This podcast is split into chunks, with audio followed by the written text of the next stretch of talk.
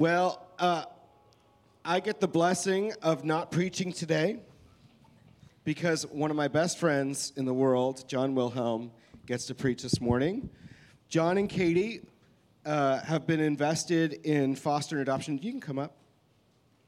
Uh, John and Katie have been invested in foster and adopt ministries here in San Antonio for eight years, nine years, Uh, almost 10 years. almost ten years. And just a few years ago, uh, God uh, just brought together this amazing team and said, John, what if we started an agency that was so based on Jesus that it didn't matter how many children we placed, we would still focus on the right families for the right child. We wouldn't feel pressured to do anything, but, but that we would just trust on the leading of God. We wouldn't worry about, because, you know, foster adopt ministries, they, sometimes they feel pressured to put kids in homes that aren't the right fit for the sake of the finances, and it's just not right. And so, One Hope for Kids was started in, with an amazing dream of waiting on the Holy Spirit to place children. And that's exactly what it's doing through churches all over San Antonio. And I am just so honored that you guys are part of this church. I'm so honored that you're my friend.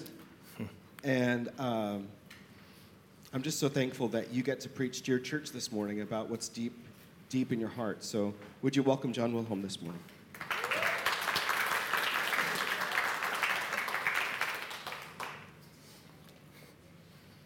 Thank you, John. Um, I really appreciate it. And thanks for saying nice things about me. We meet regularly. He could have said a lot of not nice things about me. So I. Um, good morning. I'm so happy to be with you guys. And um, it's been a long time, kind of since John and I met, that we've talked over and over about when was a good time to uh, share the burden that Katie and I carry that is on God's heart for this church family. And uh, I'm excited that, that you feel it's a, a good time for this now the church is ready for it. Um, and so uh, I look forward to sharing with you guys. Um, my wonderful wife Katie's back there. Wave, honey. She's. I, I like people to meet her quickly because they like me better.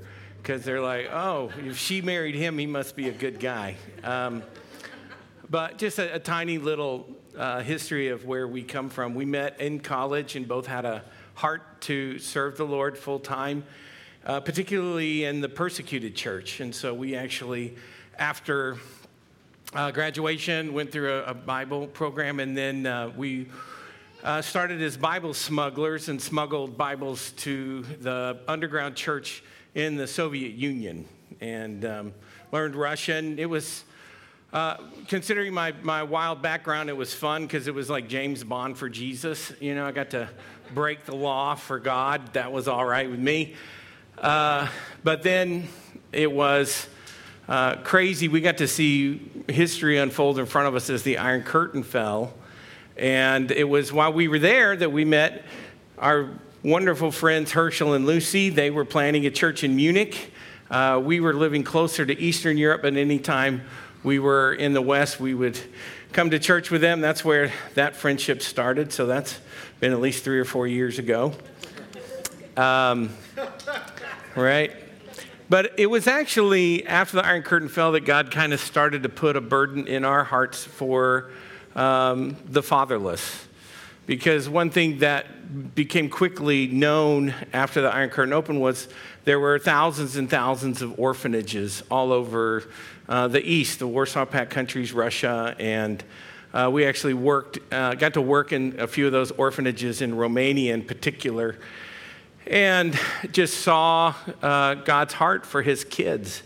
And um, we ended up uh, working in a whole bunch of different areas. Went into then got to work with Herschel and Lucy in a church in Springfield. That was kind of like purgatory, but it wasn't their fault. It was a challenging church.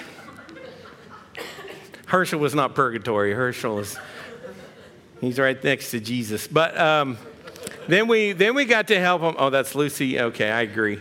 Uh, then we got to help them with a church plant that they were restarting in Kingwood, and then God moved us over, and we we got to work in all kinds of different fields. But um, it's actually 13 or 14 years ago God brought us from the mission field back, and uh, began working in our hearts uh, for His kids here, and so like I said, about 10 years ago, started working um, in foster care and adoption. And really, um, God opened my eyes to a mission field I had never paid attention to, that I'd basically ignored. Uh, I felt called to go over there and to share the gospel over there, but uh, right here in our own backyards were kids uh, who desperately needed Jesus, who desperately need to hear the message. And so God uh, started us down working in that mission field and uh, worked for a couple of different Christian agencies. And then, as John shared uh, about five years ago, God called a number of uh, folks together that had a heart to have a foster care and adoption agency that was uh, very much with Jesus in the center. And our focus is really in partnering with churches because, as I'll share as we go through this morning, uh, I've, so we have uh, thousands and thousands of kids in Texas and in across America. It's almost half a million kids uh, that don't have moms and dads and that need loving homes. And as I began to awaken to this, I, I the, my only thought was, well, the church is the answer. Uh, who is better equipped to share love and nurture for kids in need than the church? And I was like, where's the church? And it wasn't very widespread for churches to be involved in this field. And so uh, we started One Hope for Kids with a few other folks. It was originally called Four Kids of South Texas, and then we changed our name to One Hope for Kids. And um, really targeting churches and saying, hey, awaken body of Christ and let's get. Uh, let's get our hands dirty and, and love these kids. And uh, just found out actually uh, this week uh, God is so good, or maybe, maybe a little over a week ago, we're now the largest foster care and adoption agency in San Antonio. Uh, it's just really awesome what God's done. So um, I thought maybe to, to just introduce you to our world a little bit more, because when I came back to the States uh, 13, 14 years ago, had no idea what foster care was, what is that world. For me, it was like this government thing that I didn't want to get involved with because it was the government and that kind of thing. But I want to tell you a story uh, about a little girl whose name is Sarah. Um, Sarah, her parents were in uh, Boerne, Texas. This was about, gosh, about five years ago. And Sarah, there was a call to CPS, the child abuse hotline, that there was concern that this little girl was not being properly cared for by her parents. And so CPS, Child Protective Services, sent out an investigator. And when they went into the home, they found Sarah actually, she's about one and a half years old. She was sitting in the living room and uh, on the floor in between the sofa and the coffee table. And on the coffee table where uh, there was drug paraphernalia, there were needles, uh, there was marijuana, and she was just laying there. She was filthy. She was actually sitting in her own feces. And the uh, investigator said, okay, this is an unsafe situation. And so they removed Sarah and took her away. Dad was actually nowhere to be found, and uh, mom was not fit to care for her. And so there was uh, this was right as we were really at the very start of One Hope, and there was a family that were uh, actually he's a minister of music and his wife, and they said, you know what, we feel God's calling us to do this, uh, and I'm changing the names just to protect identities, and um, but let's call them Tom and Carrie. And Tom and Carrie had said, you know what, we, we love our family. We have a family. They had a son, and they, they said, but we feel like God's called us to do more. And so they had gone through the rigorous process of becoming an approved family. And so uh, we called them and said, Sarah needs a home. Would you take Sarah in? And so they took Sarah into their home and began loving and caring for her. And um, in when a child's removed from its parents, CPS likes to try to keep the child and the birth parents connected. And they have this thing called visits where they go and they meet together. And for many years in foster care, there was a real solid line that separated birth parents from foster parents.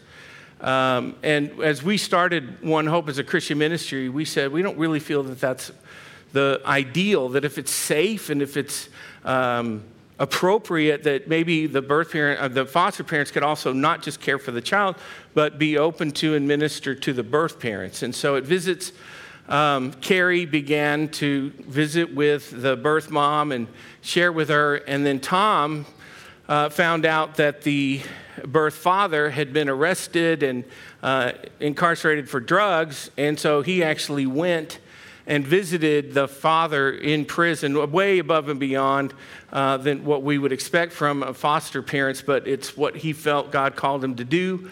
Started a visit with him. Carrie was uh, sharing with the mother, and Sarah started to really uh, come alive in their home. But I remember Carrie telling me one of the saddest things uh, that she remembered was at the very beginning. So um, Sarah was probably by that time maybe 19, 20 months old, old enough to sit and, and eat from a plate with a spoon. And she said that, uh, Carrie said, I noticed Sarah, uh, when, when she would see everybody's face looking somewhere else, she would take the spoon of food and actually try to start to put it behind her on her chair because it's what we call hoarding, because she was saving food because she didn't know if she'd get a meal at the next mealtime. And already at less than two years old, she'd already learned that when meals come, it's not a guarantee that you're going to get another one next time. So I'm going to start stockpiling. And of course, Carrie went to and reassured her, You don't have to do that, honey. But um, it's just one of the scars that our kids get because actually, the number one reason that children are removed. Uh, from their homes in our areas because of neglect. It's not that the parents are beating the kids, but rather that the kids are being not cared for and not having their needs provided. So, uh, but as uh, Sarah lived in the home, she was uh, becoming more feeling safe and secure. Well, in Texas, uh, when, par- when, when parents have their children removed, they're given a year to fix what's wrong in their lives to be able to get their child back. And the goal is always what we call reunification. We would love that child to go back to the parents. We'd love the parents to change what's wrong in their home so they could get their kids back. And, and Carrie was meeting with the mom and trying to get her on the right track, but it did not, uh, didn't really work well. And so at the end of, as they were approaching the end of 12 months, um, and they, the mom and dad, dad was, he was incarcerated, then he'd bail out, then he'd get arrested again. But they, um, they saw that the year was coming to an end. By this time, Sarah's two and a half, pushing closer to three. And um,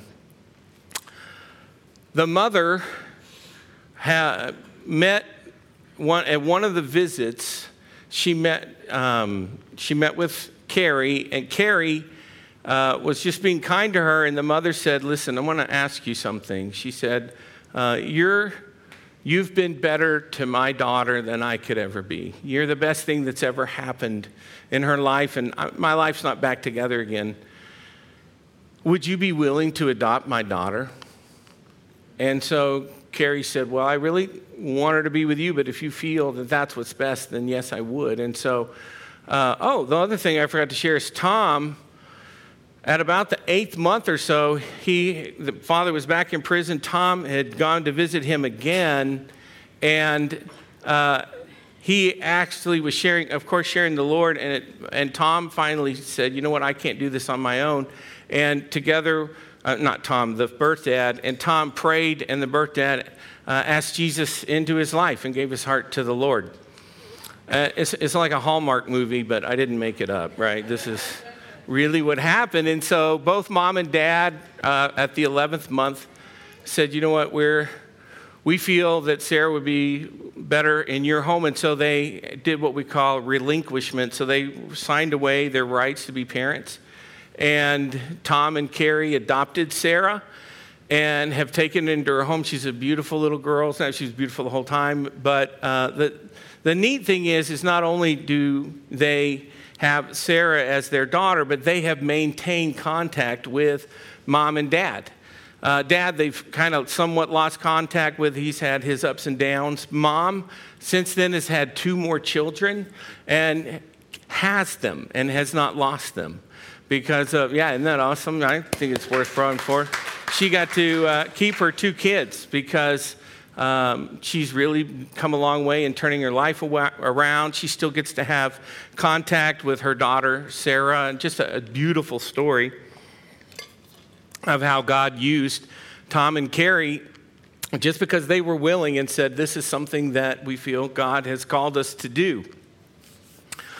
Um, and like I said, when I first um, came back to when we first came back to America, I, I thought nothing about foster kids. I didn't even realize what the need was, but there is a tremendous need. But as, so this year we've um, celebrated, I think we're about to celebrate this week our 60th adoption.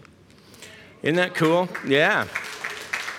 It's, it's, it's not about it's not about numbers. It is about kids coming into homes where uh, they're safe and loved, and where they're. I mean, we emphasize that it's a home where they'll also hear the gospel because we want those kids. That's for us. It's not just to save them for this world, but to save them for eternity. But as I have been working this world, it's it's something that you know as a believer. It's something that I know, but it's something that God has just made more and more clear. Is you know the whole Bible story is a story of adoption. The whole stinking story is about adoption, right? Sorry, the whole awesome story, sorry, whatever. but um, I wanna, I'm going to draw you to some scriptures to just see because God has so obviously just, um, just made this so crystal clear to me. But uh, Ephesians chapter 1, verses 4 and 5, I think they should be up there, yeah? Um, just one of many, many verses in uh, the scriptures about God's heart of adoption. It says, For he or for God chose us in him before the creation of the world to be holy and blameless in his sight. In love, he predestined us to be adopted, and that is the Greek word for adoption, as his sons and daughters through Jesus Christ, in accordance with his pleasure and will. And that's just, just one place where throughout the scriptures we see that this whole picture is that we were born into a very broken family with lots of brokenness that was passed down to us, but then lots of brokenness that we also brought upon ourselves. And our family was broken, and we needed a saving family, and that Savior gave his life so that we could be adopted into God's family. When we give our hearts to Jesus, it says we're adopted into a new family. We are now the children of God, and Jesus is our brother. And like I said, that's not anything you've not heard before, but really, if you think about all the way back to the Old Testament, all the way through. There's just story of redemption, again and again, redemption, redemption, redemption. One story we like to tell in our training class is the story of Esther. You guys may remember her. If you're ever having to read whole books of the Bible, start there. It's a real short one. That's what, you know, so I started there many years ago. I don't know. Uh, but the story of Esther, it says, it starts the story by saying Esther was an adopted child. She was adopted by, actually by her cousin Mordecai.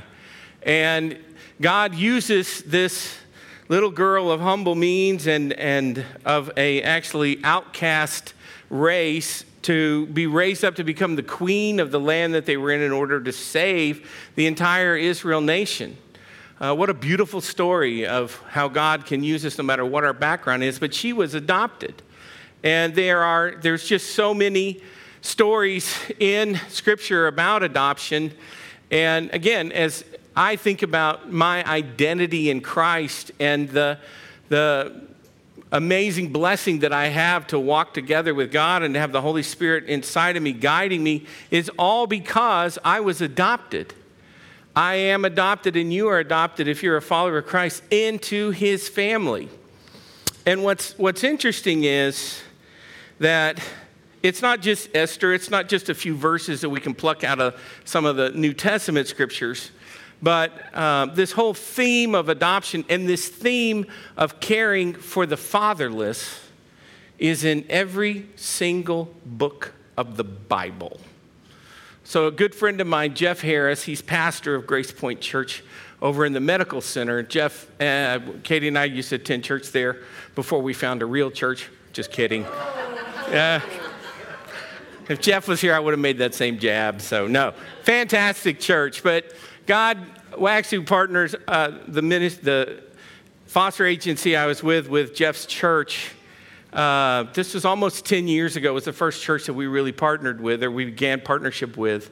And as Jeff was preparing his message to share with his congregation, he said, I did a word search and I searched throughout the whole Bible, Old and New Testaments, and he said, in all 66 books of the Bible, there is some reference to God's heart for the fatherless, to God's heart for orphans. And it is, it is a huge part of his heart. And if we're followers of Christ, I don't think we should ignore that. So I want to sh- I'm going to hit you with, uh, I want to have five scriptures here, just kind of as um, samples of where God's heart for the fatherless comes through. The first one's in Psalm 68, verses 5 and 6. It says, A father to the fatherless, a defender of widows, is God in his holy dwelling. God sets the lonely.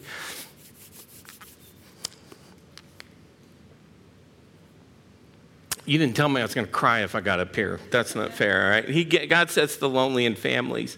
Deuteronomy 10 says, God executes justice for the orphan and the widow. He shows his love for the alien by giving him food and clothes.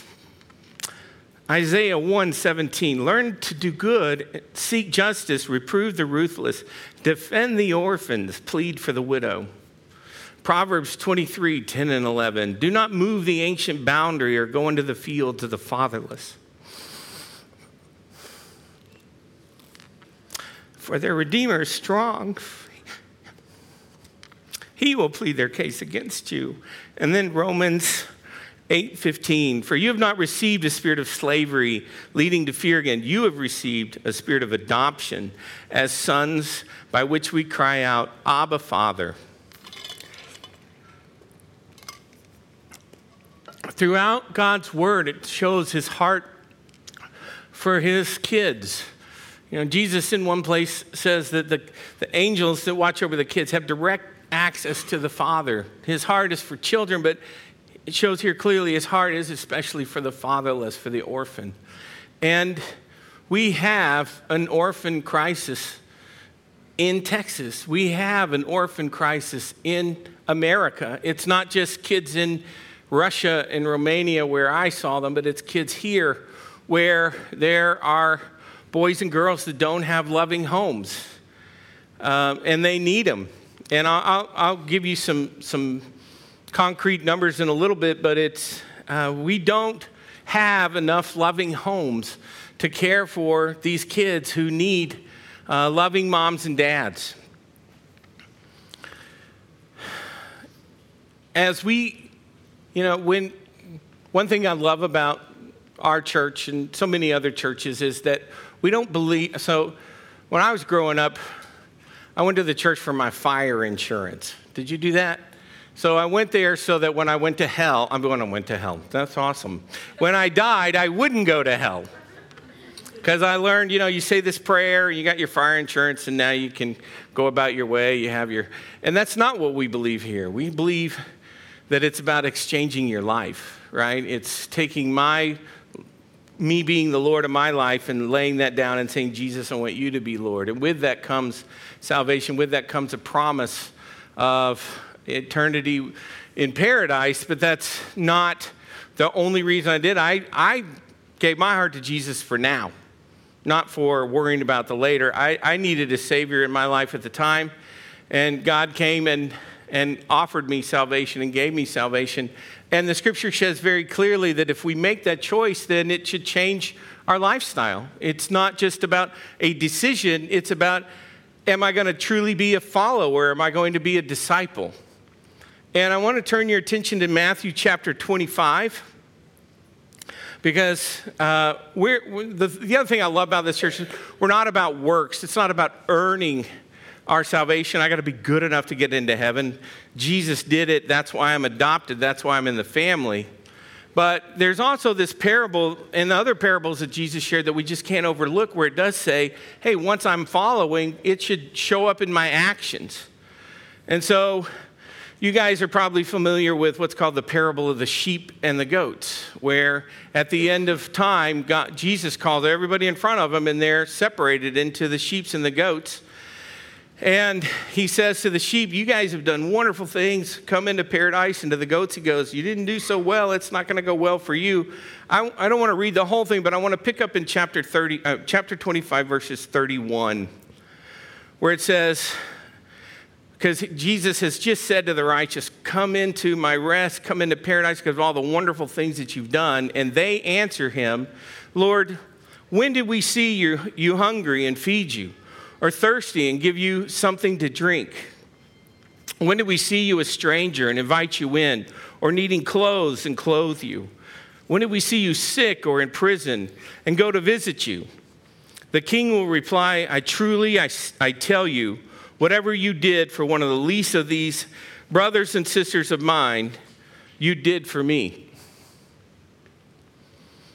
So, being a Christian is not just something I believe, it's something I live. It's something that I live out. And I'm not doing those things to get my salvation, but once I've been adopted into that family and once I've received God's love, the way that the guy in the video earlier shared uh, about, you know, I actually couldn't help thinking as he was telling us in the video, adoption is almost like when you get baptized is we have this ceremony that's called consummation when a child's finally fully adopted into the family. We go before a judge we go into the courthouse and the judge, judge declares these children now are have new moms and dads and that's just the baptism is such a beautiful comparison for me uh, to the consummation that i get to see when these kids are adopted into these families. And because I've been accepted into that family, because I have God's love inside of me, because I have the Holy Spirit driving me, that makes me want to do these wonderful things. It's not a must, it's a I get to. And so, as Jesus is calling the people before him and saying, You guys have done great things, he says, Whatever you've done to the least of these, you've done unto me. And when I was uh, leaving to go on the mission field, I felt very, very much that I was right where God wanted me to be, and I was doing God's work. Um, but as I came back, I realized, at least at the time, I'd been blinded to this mission field in our very midst, uh, the least of these, uh, the kids in our backyards. And who better to share God's love with than a child that's been taken out of abuse and neglect and who hasn't known what a father's love is supposed to truly be like, that hasn't known what a nurturing mother, what that love feels like, than our kids. And, um, you know, really, when you think about caring for orphans, if you think back over history, 200, 300, 400 years ago, who was it that cared for orphans? It was the church, wasn't it? And seems like the church somehow or another got pushed out or turned it over. Actually, uh, even in America in the early centuries where America was getting established, it was the church that cared for orphans. There's actually, if you want to Google it, there's a photo of the first government foster child in the history of the United States. And that wasn't until 1874. A little girl named Mary Ellen Baker, 11 years old, in New York City tenement housing, who was found chained to a bed, starved and beaten. And the government finally decided, you know what, this is not a good thing. And they, they stepped in and they, they took care of her. And that kind of opened the door for foster care in America. And the first 75 years, from 1874 until 1950, uh, foster care had one system, and that was orphanages, where they would take kids and they'd put them in government housing with staff that cared for them. Do we still have orphanages today? What do y'all think? Really? Can you name one that has the word orphanage in it? Why not? Because it's a terrible concept. Kids should not grow up in an institution. They shouldn't grow up with staff members. They should grow up with moms and dads. That's what God intended. They should grow up with their original moms and dads, but if that doesn't work, then they need moms and dads to love and care for them. And uh, by 18, by 1950, there have been so many deaths and broken bones and injuries in orphanages that the government said, you know what, we need to change something. And they changed the system where the emphasis was can we find loving homes that will open up to take in a child or two and to love on them? And that was basically where the modern concept of foster care comes from, is from the 1950 uh, Government Child Welfare Act. Um, but we've never had enough moms and dads to say yes to our kids.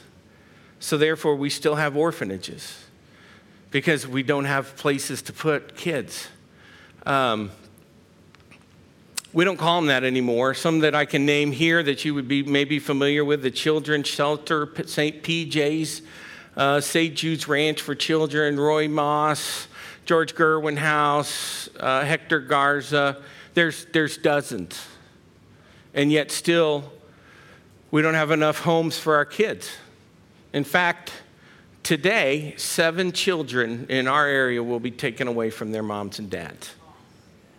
We have seven children removed a day in our area, and three of them will not be able to stay here because 40% of our kids that are removed in Bexar County cannot stay in Bexar County because we don't have enough homes. That's including the orphanages. So they get sent all over. Now, here's the amazing part to me is that our government is reaching out to the church and saying, Help! There is in Austin, in the Department of Family and Protective Services, which is the government agency that oversees all things child welfare, there is an office called the Faith Based Office where they're reaching out to churches. And they're saying, Would you help us find good, loving homes? And they're saying if you'll take kids into your home, we will not restrict you from sharing God's love with them. Katie was a high school teacher for 10 years. She wasn't allowed to say the word God in her classroom. No problem, she teaches German. She just said Gott.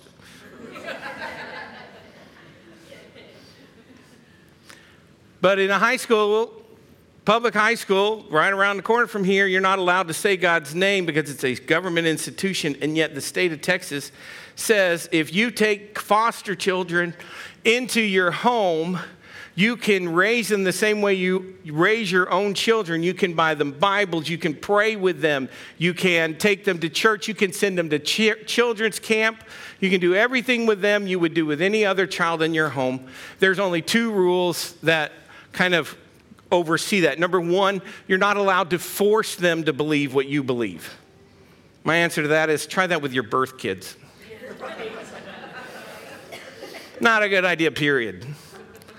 And secondly, if they have a faith from their family that they bring into your home, you have to honor that. You have to respect what their faith is. But our experience is that probably 90% or more of the kids that come into foster care have no faith they're unchurched. It's not like they're bringing something else in there. It's uh, we have parents that are literally like, "What is this church thing that they're taking my kids to?"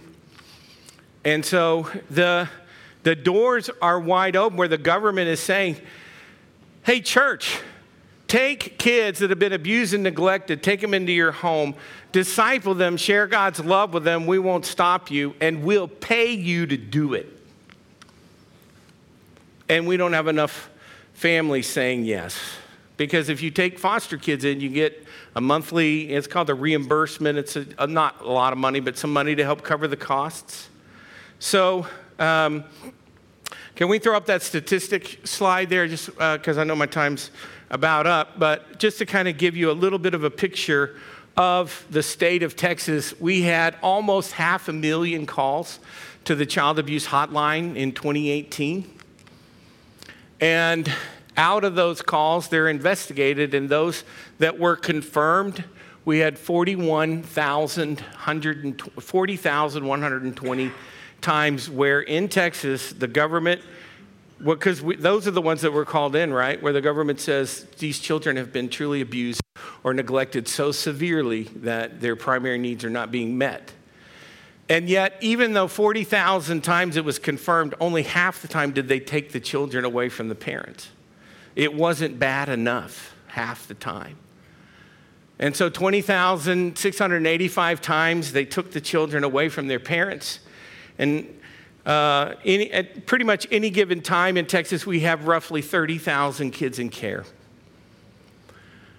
Out of those 30,000 kids in care, if you were approved for adoption today, if you'd been licensed for adoption, there are 7,788 I could put in your home today.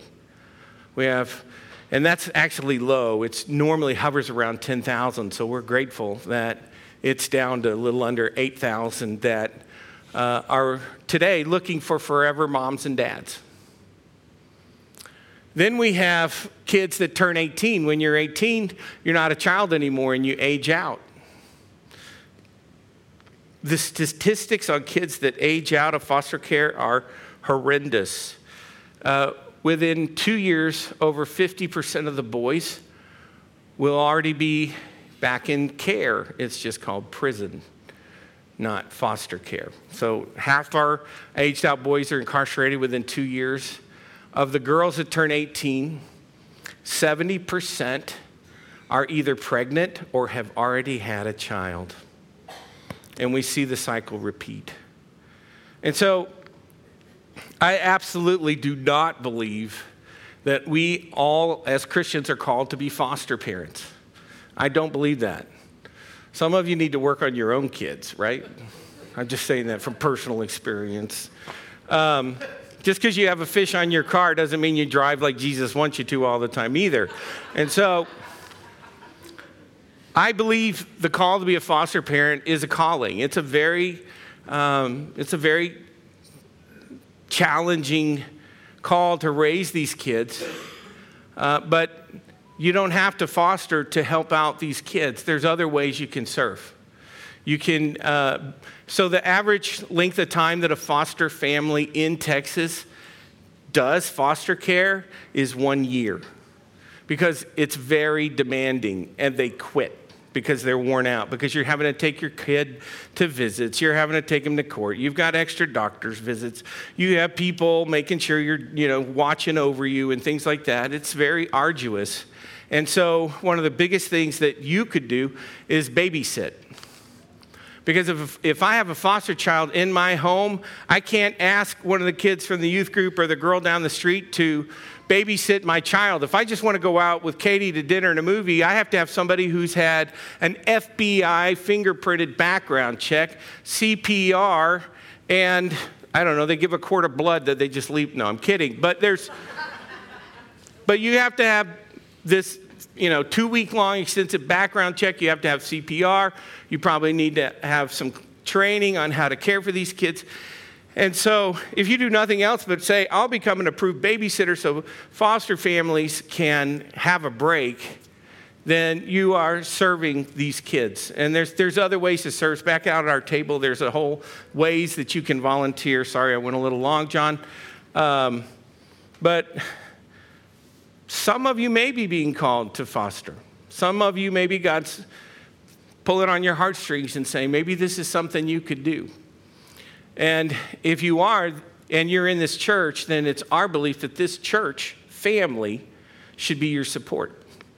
And that they should raise up around you and say, How can we? You want a babysitter? How I can transport. I can take a child to a court that you can't go to, or I can do these other things. Um, there are ways that we can love and care for families in our congregation that say yes. And so, um, that's my plea to, to us as a congregation is simply ask, Lord, What are you calling us to do? I don't, we, I, I don't know of us having any foster families in the congregation right now, but there may be some that God's calling, uh, and there may be some that God's bringing that we can wrap around and support.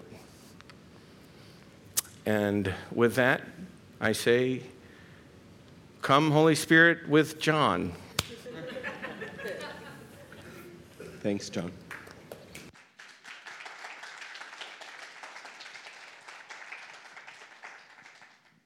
There were a couple of moments where God got your heartstrings. And um, can you put words to that for just a second?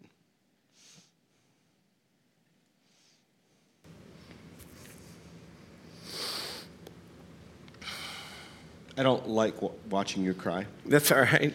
It's, um, I'm so blessed and honored that I get to be, that I get to serve God in caring for those kids because they're so precious and they, they need His love, and I get to be part of sharing that love with them.